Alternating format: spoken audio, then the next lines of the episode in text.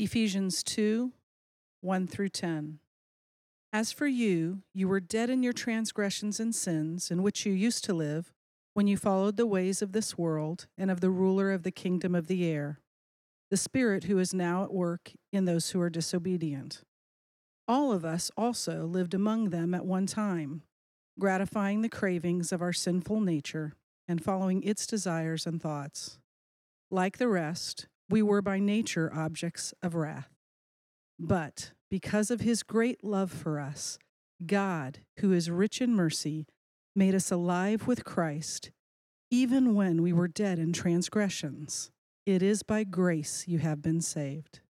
And God raised us up with Christ and seated us with him in the heavenly realms in Christ Jesus, in order that, in the coming ages, he might show the incomparable riches of his grace expressed in his kindness to us in Christ Jesus. For it is by grace you have been saved through faith, and this not from yourselves. It is the gift of God, not by works, so that no one can boast. For we are God's workmanship, created in Christ Jesus to do good works, which God prepared in advance for us to do.